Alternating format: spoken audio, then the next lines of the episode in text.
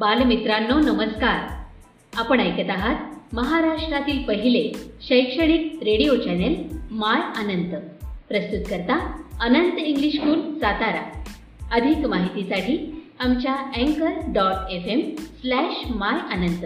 या पेजला आवर्जून भेट द्या आणि आमचे कार्यक्रम हक्काने ऐका.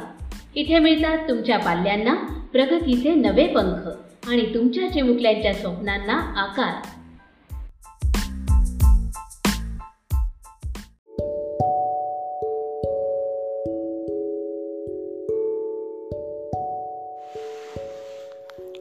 Hello student I am Badekar S B assistant teacher in Anand English school Satara today we are going to learn drafting a speech म्हणजे भाषण तयार करणे.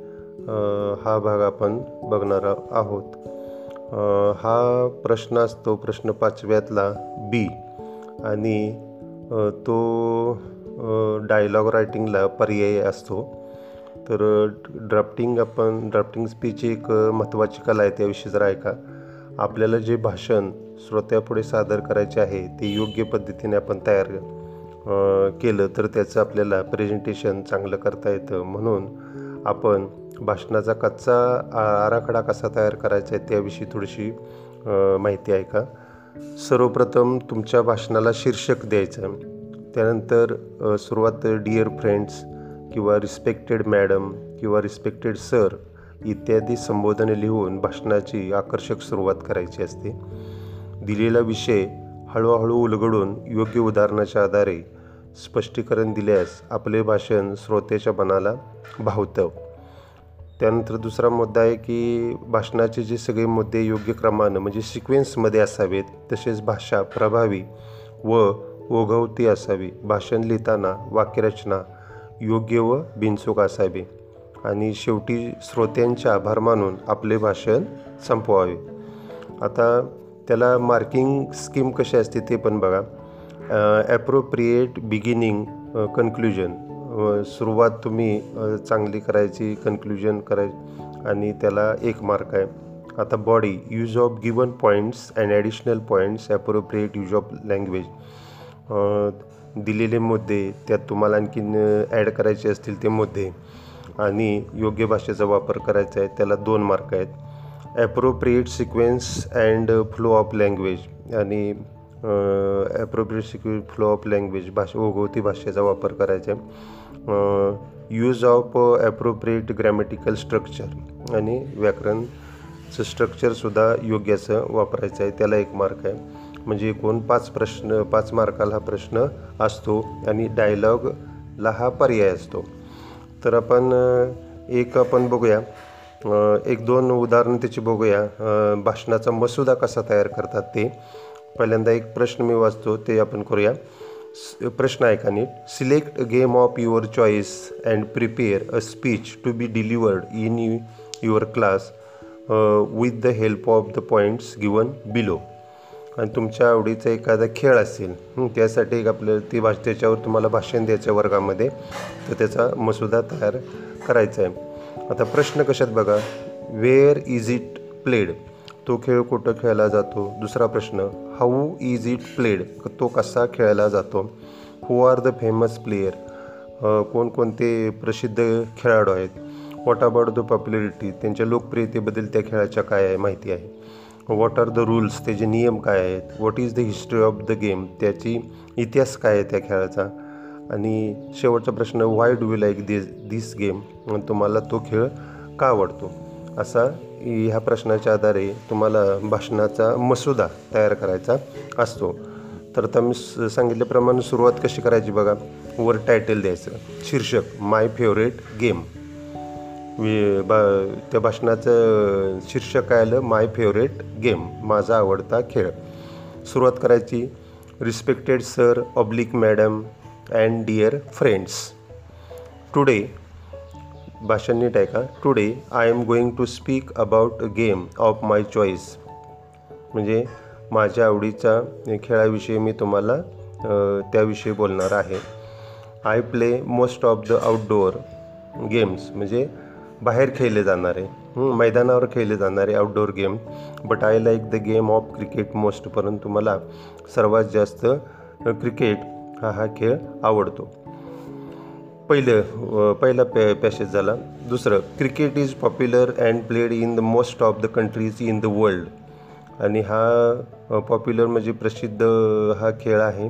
आणि in the most of country जगातल्या भरपूर देशामध्ये हा खेळ खेळला जातो. It is an international game आंतरराष्ट्रीय हा खेळ आहे prominent prominent countries playing cricket are England Australia West Indies India South Africa Pakistan Sri Lanka Zimbabwe Bangladesh and New Zealand म्हणजे प्रॉमिनंट म्हणजे विख्यात देश. आता एवढे सगळे देश आहेत ते त्यामध्ये हा खेळ खेळला जातो. पुढं बघा. Nowadays cricket is played in three formats आता हा क्रिकेट खेळ तीन प्रकारच्या स्वरूपामध्ये खेळला जातो. फॉर्मॅट्स म्हणजे स्वरूप. टेस्ट मॅचेस एक असतं. वन डे मॅचेस असतं. अँड टी ट्वेंटी मॅचेस अशा तीन प्रकारच्या स्वरूपात हा खेळ खेळला जातो. The teams play with the eleven players each एका टीममध्ये अकरा खेळाडू असतात. The captain of the team plays the key role in the game आणि कॅप्टनची म्हणजे कर्णधाराची भूमिका ही महत्त्वाची असते.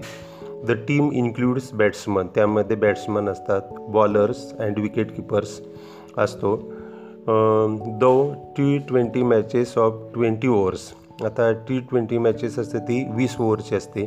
And one day matches of fifty overs आणि एक दिवशी मॅच असते ती पन्नास ओव्हरची असते.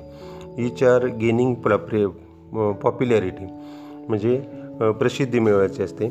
The test matches of five days are played with the passion religiously आणि मग जी टेस्ट मॅचेस असतात ते पाच दिवसाचे असतात आणि आवडीनं श्रद्धेनं त्या खेळल्या जातात.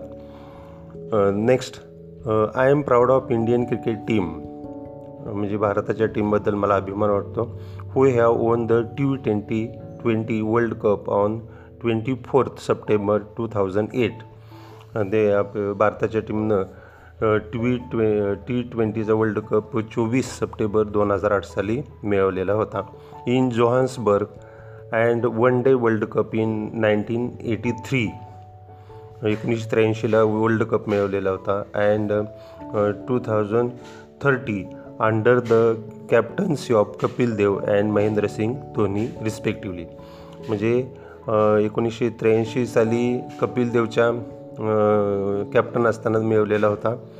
आणि दोन हजार तेरा साली महेंद्रसिंग धोनी हा कॅप्टन असताना हा कप मिळवलेला होता world cup the game had its origin in England आता हे हा खेळाचं मूळ आरंभ कुठं झालेला इंग्लंडमध्ये and is considered gentleman's game आणि हा एक विचारपूर्वक तो सभ्य माणसाचा खेळ म्हणून असता तो इंग्लंडमध्ये बनवलेला खेळ आहे. म्हणजे या खेळाचं उगम कुठं आहे?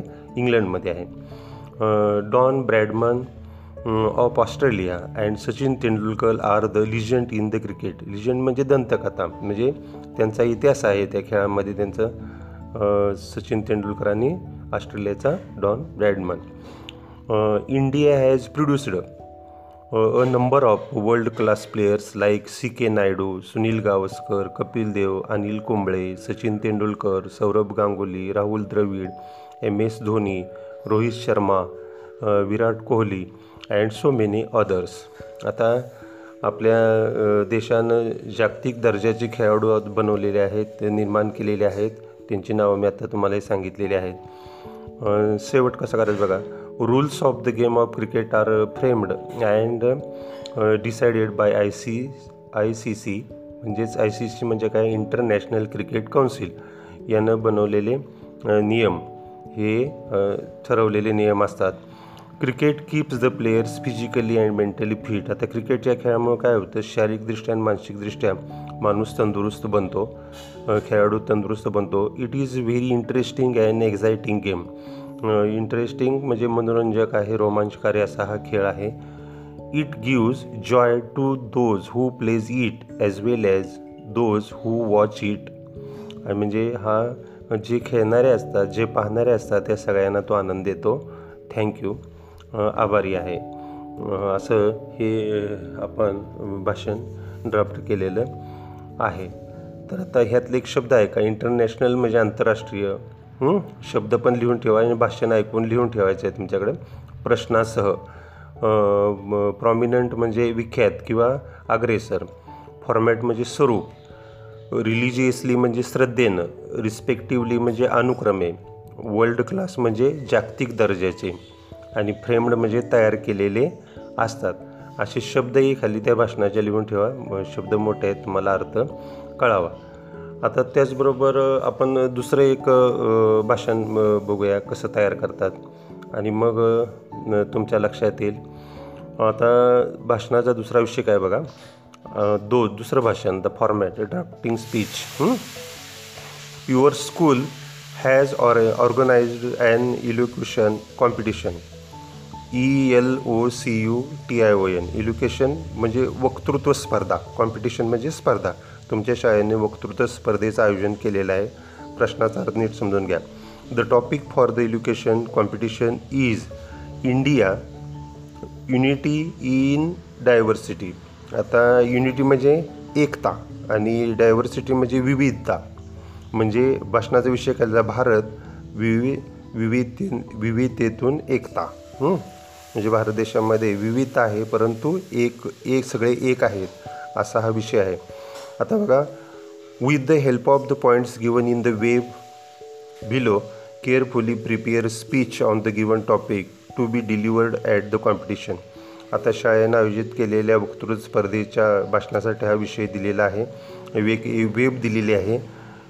तर मध्ये कवसात गोलातले ह्याचं इंडिया आणि आता मुद्दे मी वाचतो ती तुम्ही वेब अशी तयार करायची तेवढी आख आखून असं तर पहिलं डेमोक्रॅटिक अँड सेक्युलर स्टेट पहिला मुद्दा आहे इंडियामध्ये लिहायचं आणि बाजूला सूर्यासारखं तुम्ही वेब तयार करताना तसं ते मुद्दे लिहायचे. डेमोक्रॅटिक म्हणजे लोकशाही आणि सेक्युलर म्हणजे धर्मनिरपेक्ष असं हे देश आहे. फ्रीडम दुसरा मुद्दा फ्रीडम स्वातंत्र्य हार्ड वर्किंग आता पीपल पीपल एक मुद्दा लिहायचं आणि त्याला जवळजवळ तीन मुद्दे आहेत. हार्ड वर्किंग म्हणजे कष्टाची तयारी आहे कष्टाळू आहेत हेल्पफुल म्हणजे मदत करणारे आहेत. डिफरंट लि रिलिजियस म्हणजे विविध धर्माचे आहेत. त्यानंतर कोम्युनल हार्मनी म्हणजे जातीय एकोपा म्हणजे पीस लविंग शांतता शांतता राखणारे आहेत.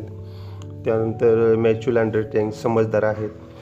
त्यानंतर नॅशनल इंटिग्रेशन म्हणजे देशाचे एकीकरण करणारे आहेत. फिलिंग ऑफ लव ब्रदरहूड म्हणजे बंधुता बंधुता. पीसफुल कोइन्सिडन्स सहजीवन एकत्र ते जगत असतात. कॉपरेशन म्हणजे सहकार्य करत असतात. And example to the world जगापुढे एक आदर्श उदाहरण आहे. युनिटी इन डायव्हर्सिटी म्हणजे विविधतेतून एकता लवर फॉर द नेशन देशावर प्रेम करणारे असतात. एवढे सगळे मुद्दे दिलेले आहेत आणि तुम्हाला शाळेच्या शाळेनं आयोजित केलेल्या वक्तृत्व स्पर्धेमध्ये भाषणचा मसुदा तयार करायचा स्पर्धेचा विषय आहे तो. आता हे झाले मुद्दे दिलेले असतात. आता सुरू टायटल केल्याचं हे दिलेलंच आहे. वर इंडिया दोन टीम द्यायचे त्याला आपण विसर्ग म्हणतो.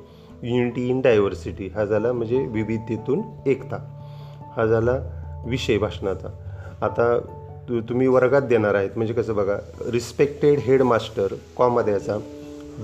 टीचर म्हणजे आवडते आमचे शिक्षक. अँड माय डिअर फ्रेंड्स आणि माझे सगळे प्रिय मित्र. आता सुरुवात ही झालं वर्त सुरुवात भाषणाची सुलप्रम द्यायचा खाली. India is my country and I love my country very much Bharat माझा देश आहे आणि मी भारतावरती देशावरती माझ्या प्रेम करतो खूप प्रेम करतो. There are many reasons for this त्यासाठी भरपूर कारणं आहेत. आता कोणती आहेत बघा. This nation has rich social history या देशाला समृद्ध असा इतिहास आहे. अँड कल्चरल हेरिटेज सांस्कृतिक वारसा आहे. हेरिटेज म्हणजे वारसा. कल्चरल म्हणजे सांस्कृतिक असा या देशाला वारसा लाभलेला आहे. मोस्ट इम्पॉर्टंटली अतिशय महत्त्वाचं काय बघा? It is democratic and secular म्हणजे ते लोकशाहीत आहे. डेमोक्रेटिक म्हणजे लोकशाही. त्यानंतर सेक्युलर म्हणजे धर्मनिरपेक्ष आहे. There is freedom of expression म्हणजे भाषणाचं स्वातंत्र्य आहे. रिलिजन अँड बिलीफ रिलिजन धर्म आणि श्रद्धा. People live here in harmony म्हणजे लोक इथं एकोप्याने राहतात. The people are peace loving शांतताप्रिय लोक आहेत and there is mutual understanding आणि त्यांच्यामध्ये समजदारपणा जास्त आहे. दे आर हार्डवर्किंग खूप कष्टाळू आहेत अँड हेल्पफुल बाय नेचर स्वभावानं ते कष्टाळू आहेत. Amongst the communities there is feeling of love आता त्यांचे प्रेमाची भावना आहे. अँड ब्रदर ब्रदरहूड बंधुत्वाची भावना आहे. As result people here live in peaceful शांततामय इथं ज राहणारे लोक को एक्झिस्टन्स म्हणजे सहजीवन जगत असतात. अँड विथ ग्रेट कॉपरेशन आणि एकमेकाच्या सहकार्यानं. India is indeed and example to the world आणि जगापुढं खरोखरच एक एक आदर्श उदाहरण आहे आपला देश म्हणजे. दुसरा पॅरेग्राफ करायचा. द हाय माउंटन रेंजेस म्हणजे पर्वताच्या रांगा आहेत वास्ट सीज आहेत आतांग पसरलेला समुद्र आहे लार्ज रिव्हर्स मोठ्या नद्या आहेत इंडिकेटर लँड्स बागायती शेती आहे काउंटलेस स्ट्रीम्स म्हणजे ध- झरे म्हणतो त्याला प्रवाह म्हणतो. मोजता येणार नाही इतके झरे आहेत डार्क फॉरेस्ट घनदाट जंगले आहेत सँडी डेझर्ट वाळवंट आहे वाळवचा असं.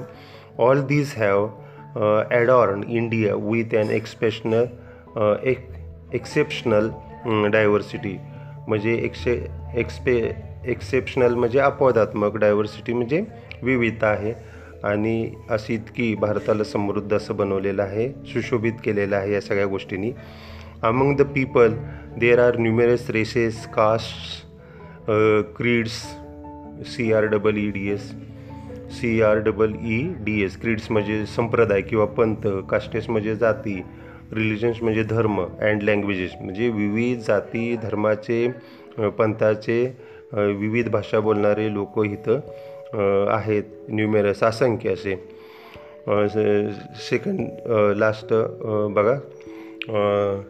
The term unity in diversity refers to the state of togetherness or oneness in spite of presence of immense diversity जरी अफाट असे विविधता असली तरीसुद्धा इथं लोक टुगेदरनेस एकीनं एकोपाच्या भावनेनं uh, राहतात.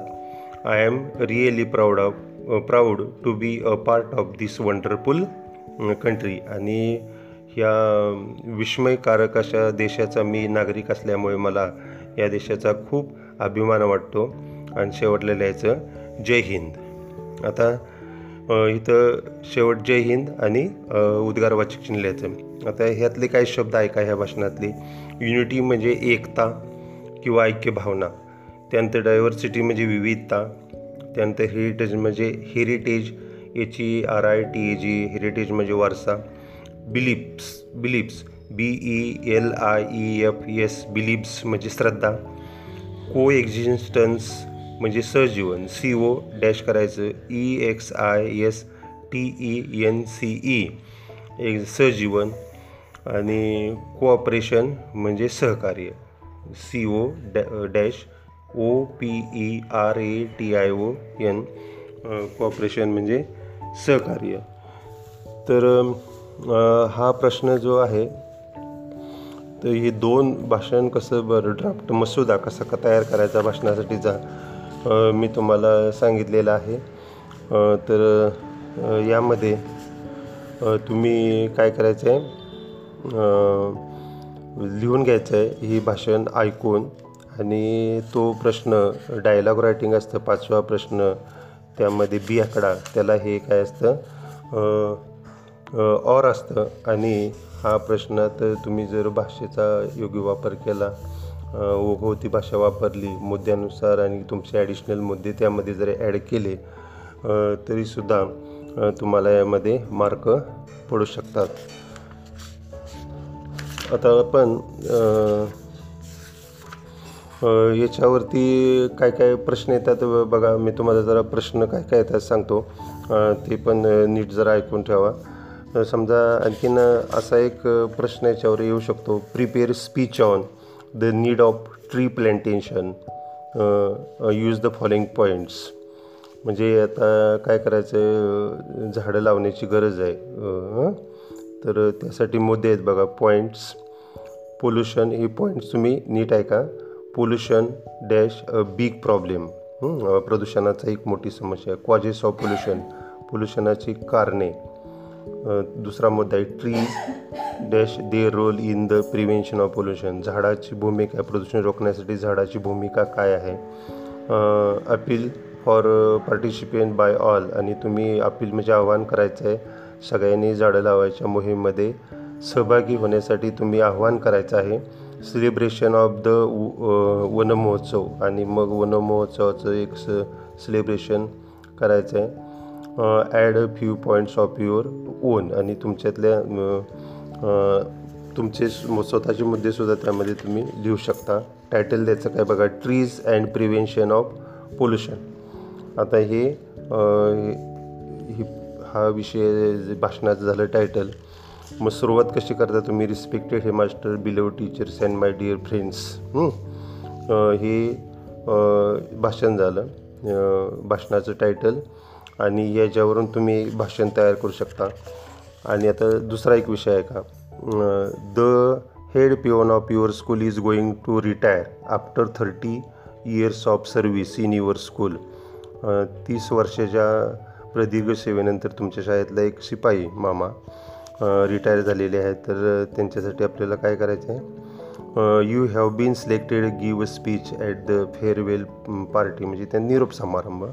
त्यांना निरोप द्यायचा arrange by the school staff and the students शाळेचा स्टाफ सगळा आणि सगळे विद्यार्थी यांच्या वतीनं त्यांना आपण काही शुभेच्छा द्यायच्या आहेत. Write down speech for this occasion आता यामधले काही शब्द सांगतो. फेअरवेल पार्टी म्हणजे निरोप समारंभ. हेड पी वन म्हणजे मुख्य शिपाई. टू एक्सप्रेस व्यक्त करणे. फिलिंग्ज म्हणजे भावना. एंटायर म्हणजे संपूर्ण. गोईंग टू म्हणजे गोईंग टू म्हणजे गोईंग टू रिटायर म्हणजे निवृत्त होणार आहेत त्यानंतर सिनियर मोस्ट म्हणजे सर्वात ज्येष्ठ जॉईंट म्हणजे सामील इन्स्टिट्यूशन म्हणजे संस्था ग्रंबल्ड म्हणजे कुरबुरले डिओटेड सर्व्हिस म्हणजे एकनिष्ठ सेवा केलेली आहे त्यांनी. नेचर म्हणजे त्यांचा स्वभाव त्यानंतर सिन्सिअर म्हणजे खरा प्रामाणिक फेथफुल म्हणजे विश्वासू त्यानंतर सॉरली म्हणजे मोठ्या प्रमाणात. विल मिस म्हणजे त्यांची आपल्याला आठवण येईल. पीसफुल म्हणजे शांततापूर्ण. आणि बुके म्हणजे पुष्पगुच्छ B O U Q U E T bouquet म्हणजे पुष्पगुच्छ टोकन ऑफ लव म्हणजे प्रेमाचे प्रतीक.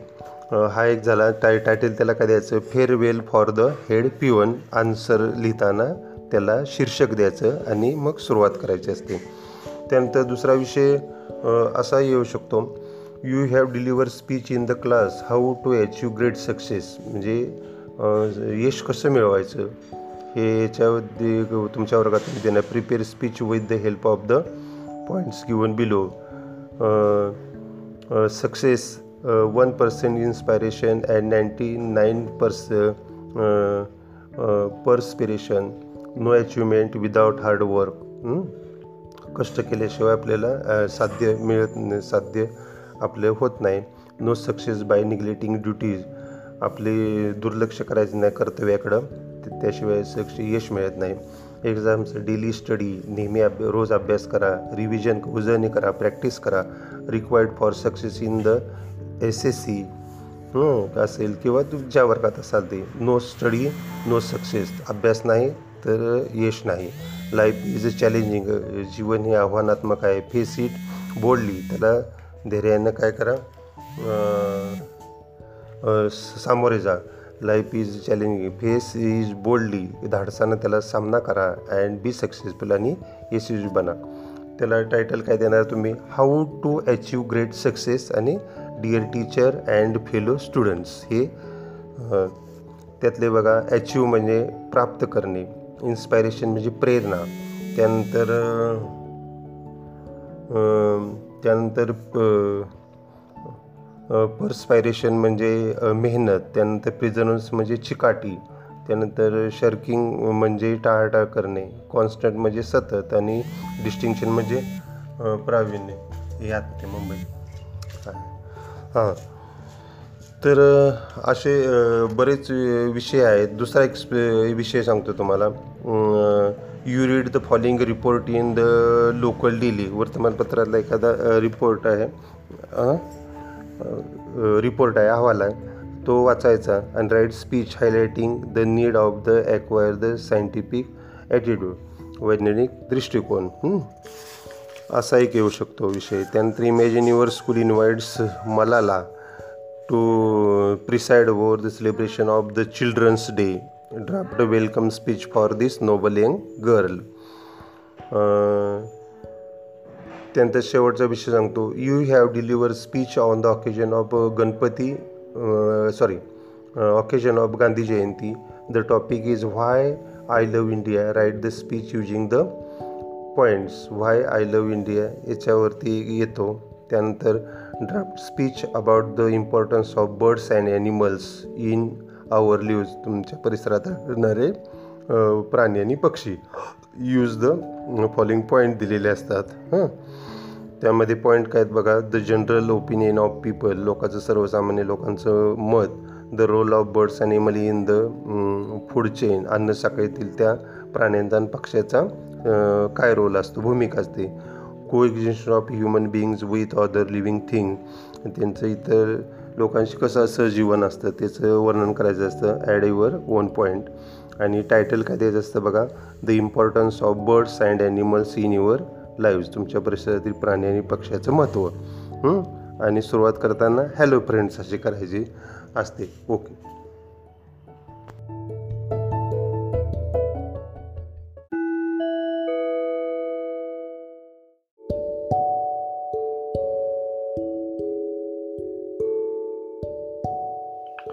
hello students today we are going to learn a very important topic in language study that is punctuation. I am Abhinav Verge once again with an innovative topic of grammar. Uh, मित्रांनो तुम्हाला सर्वांना जो नवी दहावीला पहिला प्रश्न आहे language study या लँग्वेज स्टडीमध्ये तुम्हाला एक पंक्च्युएशनसाठी दोन वाक्य येतात ही दोन व जी वाक्य आहेत या वाक्यांमध्ये विरामचिन्ह जे आहेत म्हणजे पंक्च्युएशन मार्क्स ही वापरायची असतात. आणि त्याला तुम्हाला एक एक दोन्ही वाक्यांना एक एक असे दोन मार्क असतात. बऱ्याच वेळा अभ्यास न केल्यामुळं किंवा सराव न केल्यामुळं हे दोन मार्क तुमचे जातात. कारण की नेमकं काय करायचं आहे हे बऱ्याच जणांना अजूनही लक्षात येत नाही. परंतु आजचा हा टॉपिक तुम्ही नीट ऐकला तर तुमच्या लक्षात येईल की हा तर एक स म्हणजे अगदी गॅरंटेड मार्क्स देणारा हा एक प्रकार आहे. तर बघूया आपण कोणकोणते पंक्च्युएशन मार्क्स इंग्लिशमध्ये वापरले जातात. आता पंक्च्युएशन मार्क्सचा जर विचार केला तर या पंक्च्युएशन मार्क्सचे एकूण तीन प्रकार पडतात. त्यामध्ये म्हणजे पहिला प्रकार आहे पॉझेसचा दुसरा प्रकार आहे टोन इंडिकेश इंडिकेटर्स आणि तिसरा जो प्रकार आहे डिमार्केटर्स असा तिसरा प्रकार आहे. मग यामध्ये पॉझेसमध्ये पुन्हा आणखीन चार उपप्रकार आहेत. म्हणजे पॉझेसमध्ये काय काय येते? म्हणजे वाक्य जेव्हा बोलताना आपण कुठं कुठं पॉझेस घेतो त्याच्यावर हे चार प्रकार आहेत. कुठं कधी कसा हा पॉज घेतो. उदाहरणार्थ बघा पहिला प्रकार आहे कॉमा आहे अल्पविराम. सेमिकोलन आहे अर्धविराम आहे. त्यानंतर कोलन आहे म्हणजे पूर्ण विराम आणि फुल स्टॉप म्हणजे पूर्ण विराम असे हे पॉझेसचे चार पहिले प्रकार आहेत. त्यानंतर दुसरा टोन इन टोन इंडिकेटर्समध्ये बघा टोन इंडिकेटर्स म्हणजे आपल्या त्या म्हणजे वाक्यावरनं वाक्य जे आपण बोलतो आहे आपला टोन जो आहे त्या टोनवरनं ती ही विरामचिन्ह ओळखायची असतात किंवा वापरायची असतात. उदाहरणार्थ बघा पहिलंच आहे क्वेश्चन मार्क्स म्हणजे एखादा आपण प्रश्नार्थक वाक्य जर बोललो तर त्या प्रश्नार्थक वाक्याच्या बोललो किंवा लिहिलं तर त्या प्र प्रश्नार्थक वाक्याच्या शेवटी आपण क्वेश्चन मार्क हा देत असतो. किंवा एक्सप्लेमेशन म्हणजे उद्गारवाचक वाक्य. आता उद्गारवाचक वाक्य देवा जेव्हा देतो त्या उद्गारवाचक चिन्ह म्हणजे एक्सप्लेमेशन मार्क हा द्यावाच लागतो. तर हे झाले दोन टोन इंडिकेटर्स आणि तिसरा प्रकार आहे डेमार्केटर्स यामध्ये डॅश आहे त्यानंतर हायफन आहे ब्रॅकेट्स म्हणजे कंस आहेत त्यानंतर कोटेशन मार्क्स म्हणजेच इन्व्हर्टेड कॉमा आहे. म्हणजे त्या इन्व्हर्टेड कॉमामध्ये सुद्धा दोन प्रकार आहेत. तुम्हाला सर्वांना परिचित आहे. सिंगल इन्व्हर्टेड कॉमा आणि डबल इन्व्हर्टेड कॉमा त्यानंतर आणखीन एक यातला डीमार्केटर्समध्ये प्रकार आहे. तो म्हणजे ॲपॉस्ट्रॉफी आणि शेवटचा आहे कॅपिटलायझेशन असे एकूण डीमार्केटर्स चे प्रकार आहेत.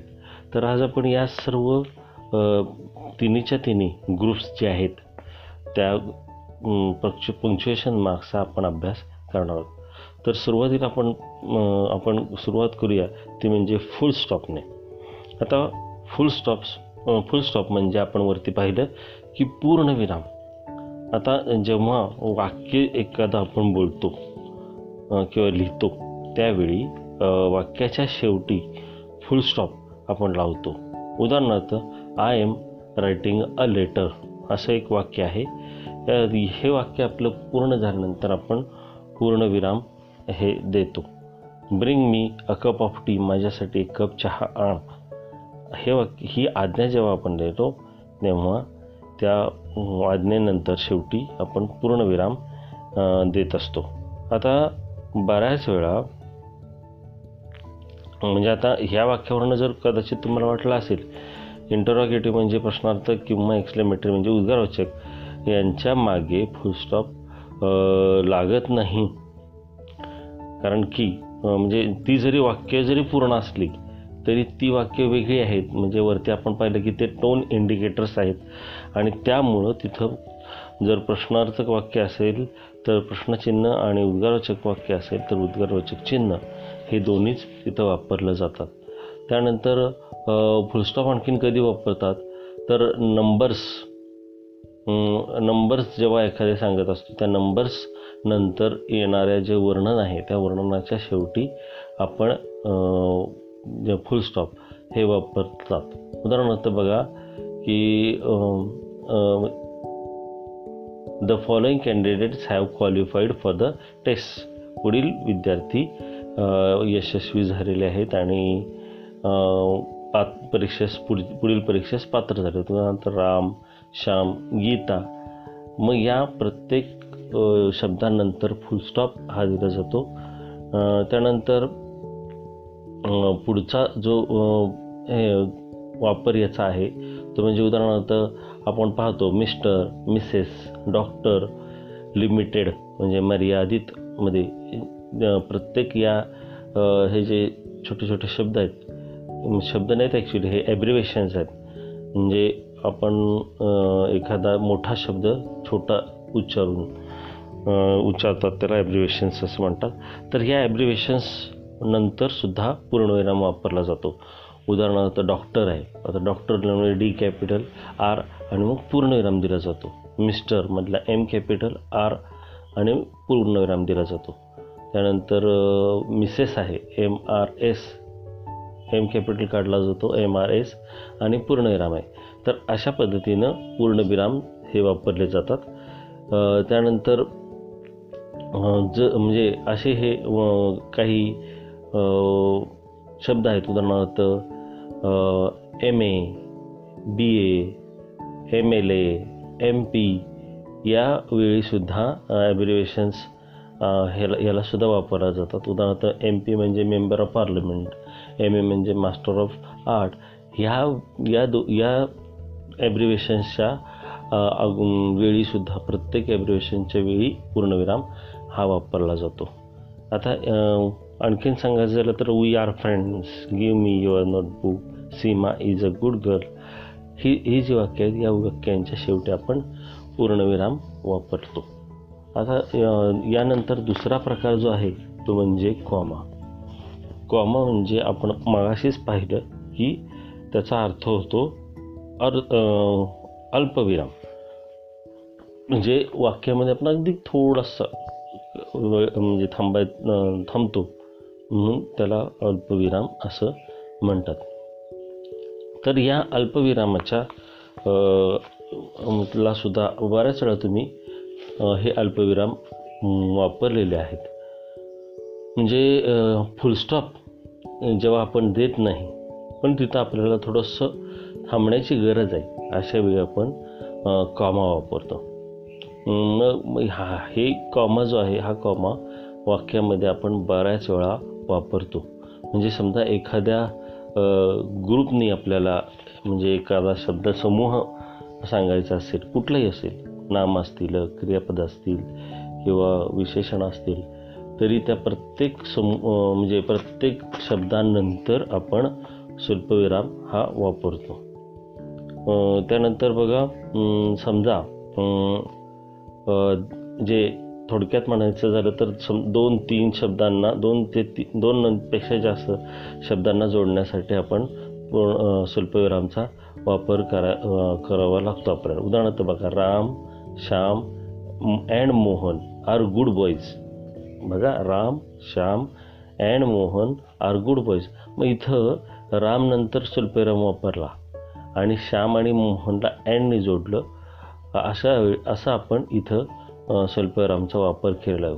उदाहरणार्थ बघा आय रीड मी वाचतो English science and math mathematics.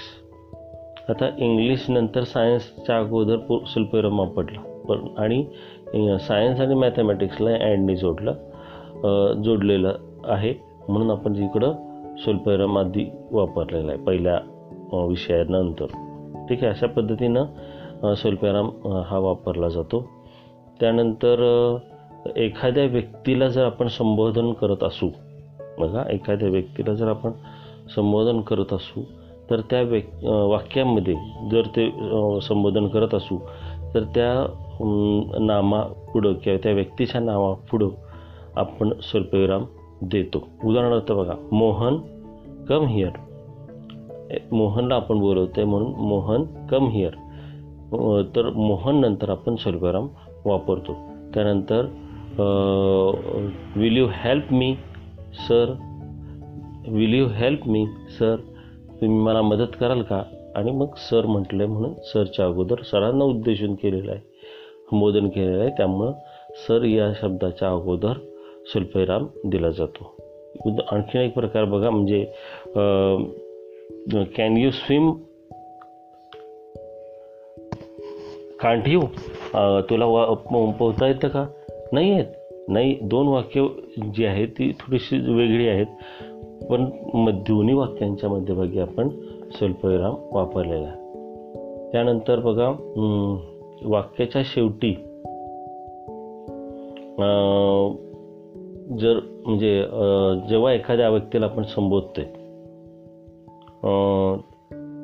त्यावेळी जर मध्यभागी मध्यभागी जर एखादं नाम किंवा येत असेल तर त्यावेळीसुद्धा आपण स्वल्पविराम वापरतो उदाहरणार्थ नाव gentleman gentleman I come to the main point आता स सद्ग्रहस्थांनो मी आता मुद्द्यावर येते मग जंटलमन हा शब्दमध्ये जेव्हा वापरला तेव्हा त्याच्या अगोदर आपल्याला स्वल्पविराम वापरला पाहिजे. म्हणून इथं मी म्हणजे आपण इथं स्वल्पविराम वापरतो. त्यानंतर आणखीन सांगायचं म्हणजे दोन वाक्य जोडण्यासाठी सुद्धा बऱ्याच वेळा स्वल्पविरामाचा वापर केला जातो. उदाहरणार्थ हां there are white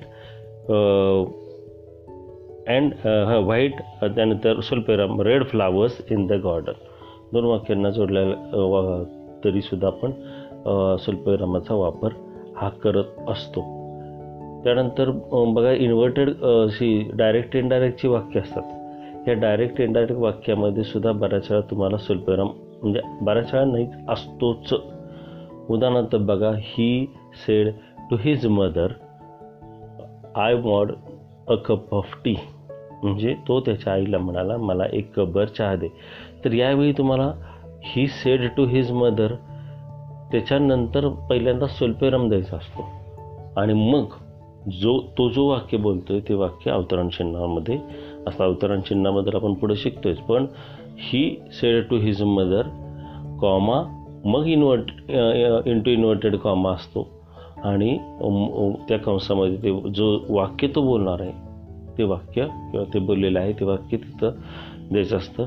अशा पद्धतीने स्वल्पविराम इनो डायरेक्ट इनडायरेक्टच्या वाक्यामध्ये सुद्धा आपल्याला स्वल्पविराम हा वापरलेला आढळतो. त्यानंतर पुढचा जो आपला प्रकार आहे तो आपण पाहणार आहोत. तो म्हणजे एक मिनटं. तो तो म्हणजे आपण पुढचा प्रकार आहे तो म्हणजे क्वेश्चन मार्क प्रश्नचिन्ह. आता प्रश्नचिन्ह हा सु हाही एक अतिशय महत्त्वाचा असा पंक्च्युएशन मार्क आहे. आता प्रश्नचिन्ह जर नसेल तर तो प्रश्नच होणार नाही. म्हणजे एखादं वाक्य आपण लिहिलं प्रश्न वा प्रश्नार्थक वाक्य लिहिलं पण लेख लिखाण करताना आपण ते प्रश्नचिन्ह जर विसरलो तर ते प्रश्नार्थक चिन्ह होणारच नाही. हे ते प्रश्न वाक्य जे प्रश्नार्थक होणारच नाही. कारण की त्याच्या शेवटी प्रश्नचिन्ह दिलेले नाही. आता स सर्व प्रश्नार्थक वाक्यांच्या शेवटी प्रश्नचिन्ह हे लावलं जातं. उदाहरणार्थ what did they do what did they do त्यानंतर what do you why are you crying म्हणजे जेव्हा बोलताना सुद्धा आपण याचा म्हणजे टोन जो आहे तो क्वेश्चनचा आहे. आणि लिहिताना आपण ह्या हा प्रश्न आहे हे समजण्यासाठी प्रश्नार्थक चिन्ह किंवा प्रश्नचिन्ह वापरतो. जर बघा म्हणजे अनिश्चित अथवा शंका जर आपल्याला व्यक्त करायची असतील तर बऱ्याच वेळा आपण प्रश्नवाचक चिन्ह वापरतो वाक्यात. उदाहरणार्थ हां he died in two thousand one आणि प्रश्नचिन्ह. He died in two thousand actually प्रश्नार्थक प्रश्नार्थक वाक्य जेव्हा असतं ते आपण आपल्याला माहिती आहे की डब्ल्यू एच क्वेश्चननी सोडू सुरू होणार डब्ल्यू एच एन क्वेश्चन व वर्ड जो आहे. डब्ल्यू एच वर्डनी सुरू होणार असं जर वाक्य असेल तर ते प्रश्नार्थक वाक्य आपण असं म्हणतो. किंवा कधीकधी व्हर्बल क्वेश्चनसुद्धा असतात. म्हणजे सह्यकारी क्रियापदाने सुरुवात होणारे वाक्य. अशा वेळी हमखास आपण प्रश्नचिन्ह देतोच. परंतु काही वेळेला आपल्याला एखादी शंका किंवा अनिश्चितता व्यक्त करायची असेल तर आपण त्या त्या वाक्याच्या पुढं प्रश्नार्थक चिन्ह वापरतो. उदाहरणार्थ he died in two thousand one म्हणजे आणि प्रश्नचिन्ह. म्हणजे आपल्याला शंका व्यक्त करायची आहे किंवा आपल्याला प्रश्न समोरच्याला विचारून माहिती जाणून घ्यायची आहे तर अशा वेळी आपण प्रश्नचिन्ह वापरतो. त्यानंतर बघा इनडायरेक्ट प्रश्न असेल तर बऱ्याच वेळा असं आता हे नाही वापरायचं ते सांगतोय.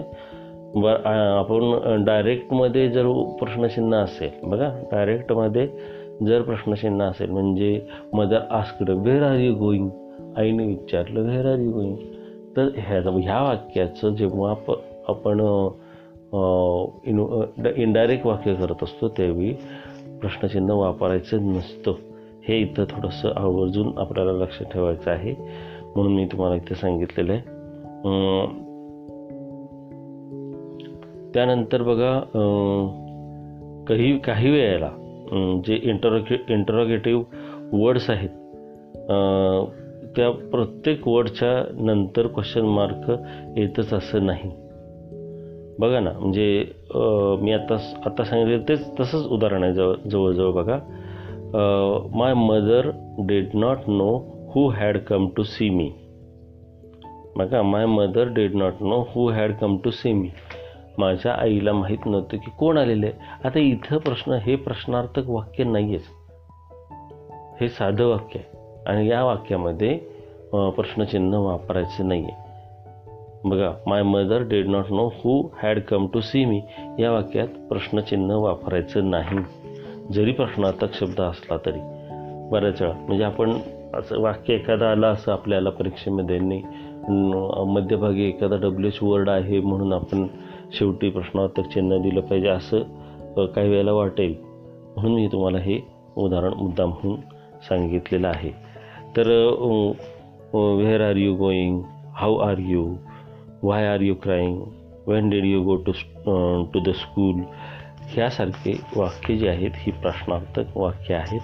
आणि या प्रश्नार्थक वाक्यांच्या शेवटी काय वापरलं जातं? प्रश्नचिन्ह आहे हे वापरलं जातं. आता यानंतर पुढं पुढं आणखीन एक महत्त्वाचं आहे ते म्हणजे एक्सक्लेमेशन मार्क एक्सक्लेमेशन मार्कमध्ये सुद्धा तुम्हाला उद्गारवाचक वाक्य जे आहे उद्गारवाचक वाक्य येतं आणि त्या उद्गारवाचक वाक्याची ओळखच काय आहे? तर एक्सक्लेमेटरी मार्क आता बघा ना उदाहरणार्थ what a beautiful picture it is what a beautiful picture it is हे वाक्य ऐकतानाच टोन त्याचा कसा आहे उद्गारवाचक वाक्याचा आहे. आणि त्यामुळं या वाक्याच्या शेवटी प्रश्न अं, उद्गारवाचक चिन्ह हे असणं गरजेचं आहे. म्हणजे सर्व सर्व जी उद्गारवाचक वाक्य आहेत त्या वाक्यांच्या शेवटी हा एक्सक्लेमेशन मार्क असतोच. How beautiful the city is किंवा alas what a terrible accident असे जे उद्गाराचे वाक्य आहेत या उद्गाराच्या वाक्यांच्या शेवटी एक्सलेमेशन मार्क एक्सलेमेटरी मार्क हा वापरला जातोच आणि वापरायचाच असतो. त्यानंतर पुढचा प्रकार जो आहे तो म्हणजे इन्व्हर्टेड कॉमा इन्व्हर्टेड कॉमामध्ये सुद्धा दोन प्रकार येतात. एक म्हणजे सिंगल इन्व्हर्टेड कॉमा आणि दुसरा डबल इन्व्हर्टेड कॉमा. आता हा एक प्रकार महत्त्वाचा आहे. बऱ्याच वेळा तुम्हाला परीक्षेमध्ये हे वार हे अशा प्रकारचं वाक्य इन्व्हर्टेड कॉमाज वापरायचं वाक्य हे तुम्हाला आवर्जून मुद्दामहून विचारलं जातं. कारण की बऱ्याच वेळा तुमचा गोंधळ या वाक्यांमध्ये हा होत असतो. म्हणजे जर सिंगल इन्व्हर्टेड कॉमाचा जर विचार करायचा झाला तर ते कधी वापरतात? समजा एखाद्या वाक्यामध्ये वाक्याचा काही भाग तर म्हणजे एक वेगळा आहे असं दाखवायचं असेल वेगळा आहे असं दाखवायचं असेल तर तो सिंगल इन्व्हर्टेडने मार्क केला जातो.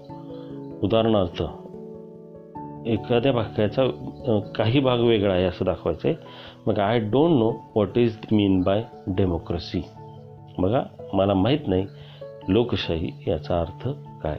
तर डेमोक्रेसी हा शब्द जो आहे हा सिंगल इन्व्हर्टेडनं दिलेला आहे. आलं लक्षात? त्यानंतर he said do you know the origin of the word boycott आता हा बॉयकॉट हा शब्द त्याला म्हणजे त्याला एक विशेष महत्त्व आहे त्या वाक्यामध्ये. आणि त्यामुळं त्याला वेगळं दाखवण्यासाठी सिंगल इन्व्हर्टेडचा वापर हा केला जातो. त्यानंतर बघा दुसरा प्रकार जो आपला येतो यातलाच इन्व्हर्टेड कॉमामधला तो म्हणजे डबल इन्व्हर्टेड कॉमा आता डबल इन्व्हर्टेड कॉमामध्ये म्हणजे तुम्हाला सगळ्यांनी तुम्ही परीक्षेमध्ये डायरेक्ट इनडायरेक्टची वाक्य जेव्हा जी पाहिलीत त्या डायरेक्ट इनडायरेक्टच्या वाक्यांमध्ये सगळीकडंच तुम्हाला डबल इन्व्हर्टेड कॉमाज दिसतात.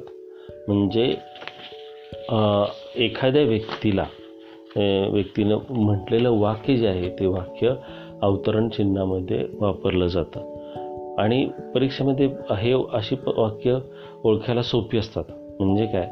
तर करता त्यानंतर करता त्यांनी जो करता आहे त्या कर्त्याने म्हटलेलं वाक्य म्हणजे तुम्हाला थोडक्यात सांगायचं म्हणजे प्रत्येक वाक्य जे अशा प्रकारचं असतं. इनडायरेक्ट हे डायरेक्ट वाक्य असतं. ते डायरेक्ट वाक्य कसं असतं?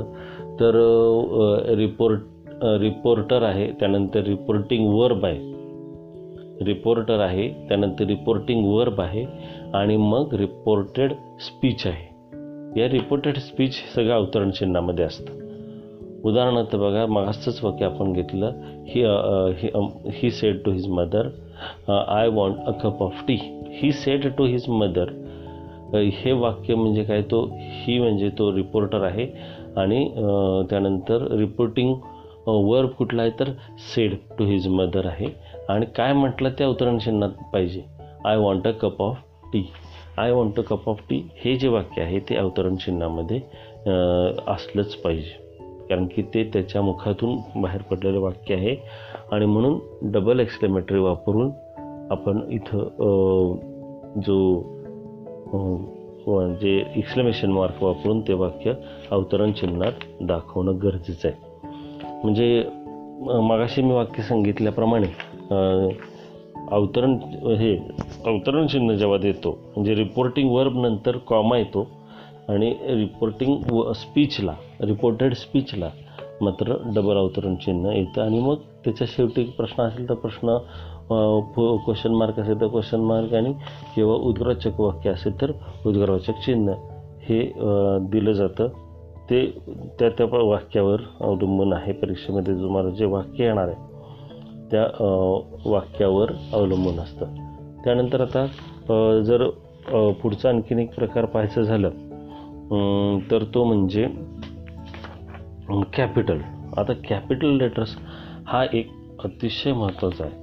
आता खरं म्हटलं तर तुम्हाला परीक्षेमध्ये जर मार्क मिळतच नाही आहेत बऱ्याच वेळा ह्यामध्ये आणि जर थो एका दुसरा दोनपैकी एका दुसरा तरी मार्क पाहिजे असेल म्हणजे अर्धा एक तरी मार्क पाहिजे असेल तर तुम्हाला सगळ्यात महत्त्वाची सूचना आहे म्हणजे परीक्षेमध्ये दिलेले वाक्य जे आहे त्या वाक्याचा वाक्याला वाक्यामधील जे पहिलं लेटर आहे वाक्याच्या सुरुवातीचं पहिलं लेटर.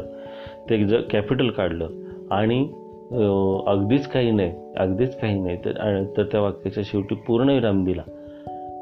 तर किमान बाबा काहीच असल्यापेक्षा किमान अर्धा मार्क तरी तुम्हाला मिळतो. तर कॅपिटल मार्क्सच्या बाबतीत आधी सांगतो. तर कॅपिटल मार्क हे फार महत्त्वाचा आहे. परीक्षेमध्ये तुम्हाला बऱ्याच वेळा वाक्य जे दिले जातात त्या वाक वाक्याला म्हणजे काहीच वापरलं नाही जात नाही. उदाहरणार्थ पै लेटर वाक्याची सुरुवात जी स्मॉल लेटरनं केली जाते त्यानंतर वाक्याच्या शेवटी पूर्णविराम दिला जात नाही. वाक्यामध्ये कोणत्याही प्रकारची विरामचिन्ह वापरली जात नाहीत. ती तुम्हाला तिथं ओळखायची असतात. आणि असं हे तुमचा तुमची ही वाक्य असतात. आणि म्हणून आज आपण फक्त थोडक्यात कॅपिटल लेटर्सचं समजून घेऊया. आता तुम्ही म्हणाल कॅपिटल लेटर्स कसं म्हणजे सोपं वाटतं तुम्हाला ऐकायला पण नेमकं ह्याचमध्ये तुमचे मार्क्स हे जात असतात. परीक्षेमध्ये तुम्ही बऱ्याच वेळा कॅपिटल लेटर्सचा वापर हा करतच नाही. मग म्हणून मी तुम्हाला माझं म्हणणं तुम्हाला आहे की वाक्याच्या सुरुवातीचं लेटर वाक्याच्या सुरुवातीचं जे लेटर आहे ते लेटर कॅपिटल काढा. त्यानंतर वाक्यामध्ये जर एखाद्या मुलाचं एखाद्या देशाचं एखाद्या व्यक्तीचं जर नाव येत असेल तर ते नाव नावाचं पहिलं लेटर कॅपिटल काढलंच पाहिजे. ह्या दोन गोष्टी तुम्ही जर समजून घेतल्या तर तुम्हाला कॅपिटल लेटर्सचे मार्क जाणार नाही उदाहरणार्थ आणि म्हणजे आता वाक्य तुम्हाला दिलं आहे the principal wrote a letter वाक्य बघा the principal wrote a letter यामध्ये मुद्दाम म्हणून परीक्षेमध्ये तुम्हाला टी कॅपिटल काढला जाणार नाही. तर तुम्ही तो काय करायचा आहे कॅपिटल काढायचा आहे सुरुवातीचा. ड मधला टी कॅपिटल काढायचा आहे उदाहरणार्थ आणखीन एखादं वाक्य बघा. The boy threw the ball at his dog Wilson बघा. The boy threw the ball at his dog Wilson मुलाने त्याचा जो चेंडू होता तो त्याच्या विल्सन नावाच्या कुत्र्याकडे फेकला. आता हे विल्सन नावच आहे ना. म्हणजे तुम्हाला सांगितलं की एखाद्या व्यक्तीचं प्राणीचं प्राण्याचं प्राण्याचं हे कसलं पाहिजे? कॉमन नाऊन नाही विशेष नाऊन पाहिजे. कॉमन नाऊन नको. तर यामध्ये यावेळी तुम्हाला तुम हे जे कॅपिटल जे नाम आहे त्या नामाचं पहिलं लेटर कॅपिटल काढायचं असतं. उदाहरणार्थ विल्सन हे नाव जे आहे कुत्र्याचं ते त्यामधला डब्ल्यू हा कॅपिटल काढलाच पाहिजे. म्हणजे वाक्याच्या सुरुवातीचं पहिलं लेटर आणि वाक्यामध्ये आत आलेल्या जे नामं आहेत नावं आहेत त्या नावांची लेटर्स कॅपिटल देशाचं नाव आहे. त्यानंतर म्हणजे नदीचं नाव आहे किंवा एखाद्या पर्वताचं नाव आहे एखाद्या पुस्तकाचं नाव आहे.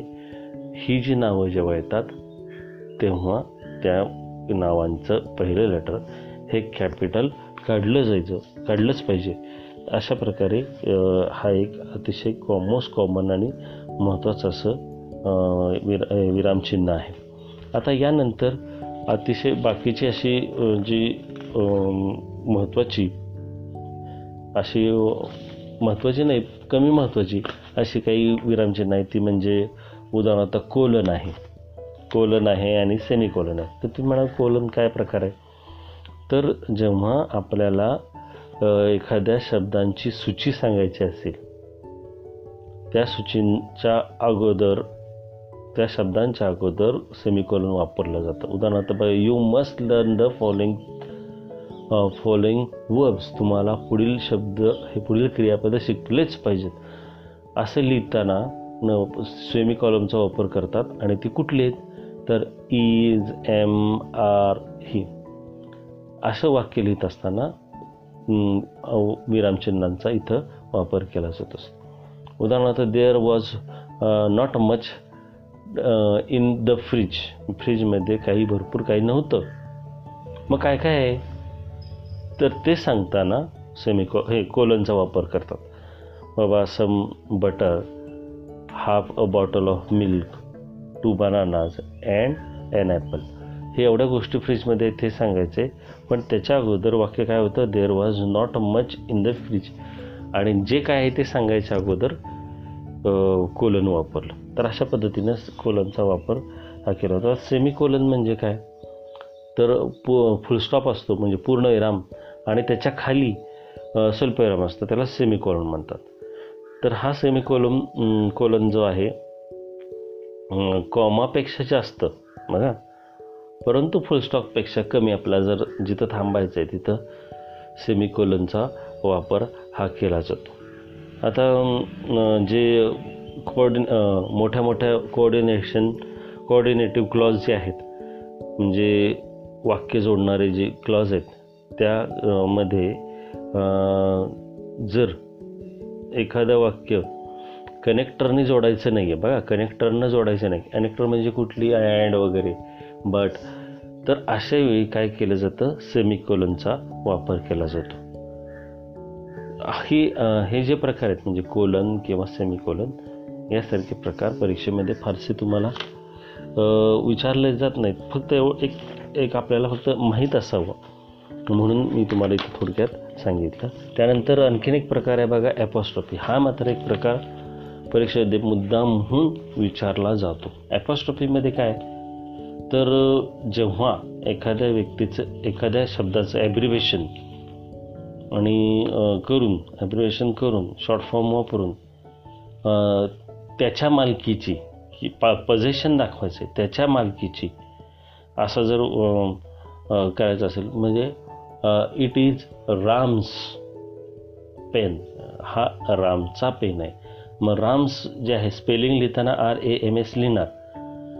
आर ए एम एस पण राम नंतर ॲपॉस्टॉपिक देऊन मग एस लिहायचा.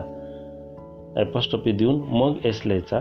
म्हणजे त्याच्या मालकीचं पजेशन दाखवणारं वाक्य झालं. तर म, तुम्हाला मुद्दा म्हणून परीक्ष परीक्षेमध्ये असे वाक्य टाकले जातात आणि तिथं ॲपॉस्टॉपी वाप जर वापरली नाही तर तुमचा मार्क जाणार. तर आणखी एक वाक्य बघा. We uh we are going to see Veena's new house. आपण विनाचं नवीन घर पाहण्यासाठी चाललो आहे जाणार आहोत. आता Veena's स्पेलिंगमध्ये V double E N A आणि एस लिहिलेलं आहे. पण हा एस जो आहे हा एस वेगळा आहे. विना अनेक वचन नाही आहे तर हा ॲपॉस्ट्रॉफी आहे. म्हणून त्या एसच्या अगोदर ॲपॉस्ट्रॉफी मार्क जो आहे तो द्यायचा आहे. किंवा काही वेळेला जे तुम्ही परीक्षेमध्ये पाहता की जी स सपोर्टिंग वर्ब्स आहेत टुबीची रूपं त्या टुबीच्या रूपांना सुद्धा त्याची ॲब्रिवेशन्स वापरलेली जातात. उदाहरणार्थ are not aren't am not amn't has not hasn't will not won't ही जेव्हा ॲब्रिवेशन्स वापरली जातात तेव्हा एन नंतर अवतरण चिन्ह म्हणजे हे ॲपॅस्ट्रॉपी वापरायचं असतं आणि टी. आरंट म्हणजे A R E N T असं स्पेलिंग आहे. A R E N T तर तुम्हाला एक इथं लक्षात घ्यायचं आहे की आरंट हा शब्द आहे आणि त्यामुळं शेवटी टी जो आहे त्याच्या अगोदर एन आहे. त्या दोन्हीच्या मध्ये ॲपॉस्ट्रॉफी द्यायची असते. त्यानंतर आणखीन सांगायचं झालं तर आय विल आय विल असं वाक्य आहे. बघा I will come with you पण परि पे- प्रत्यक्ष वाक्यात तुम्हाला एक आय काढलेला असेल इंग्लिशमधला आय आय लेटर आणि त्यानंतर दोन छोटे छोटे एल काढलेत. मग तुम्हाला तिथं आय विल आय हा कुठंही आला. आय हा आय म्हणजे मी हा कुठंही आला. तरी कॅपिटल काढायचा असतो. आणि त्यानंतर ॲपॉस्ट्रॉफी द्यायची. आणि मग दोन एल द्यायचे. म्हणजे ते ॲब्रिवेशन काय झालं? आय विल त्या ॲब्रिवेशनचा अर्थ काय झाला? आय विल किंवा आय शल तर असं वाक्यामध्ये मुद्दामून बऱ्याच वेळा तुम्हाला ॲपॉस्ट्रफीची वाक्य दिली जातात आणि ती त्यावेळी तुमची नेमकी फसगत होते. तर मित्रांनो आज आपण अशा प्रकारे पंक्च्युएशन मार्क्स जे आहेत या पंक्च्युएशन म्हणजे मराठीमध्ये विरामचिन्ह यांच्याबद्दल माहिती पाहिली. आणि मला आशा आहे की आपण सर्वांनी ती ऐकली आणि वाक्यामध्ये नेमकी क कुठे कुठे ही विरामचिन्ह वापरतात हे समजून घेतलं. आणि मला खात्री आहे की तुम्ही या हे जो हे जे रेडिओवरचं प्रसारण तुम्ही ऐकताय किंवा ऐकलं त्यानंतर तुमच्या पेपरमध्ये या चुका ह्या नक्की होणार नाहीत अशी मला खात्री आहे.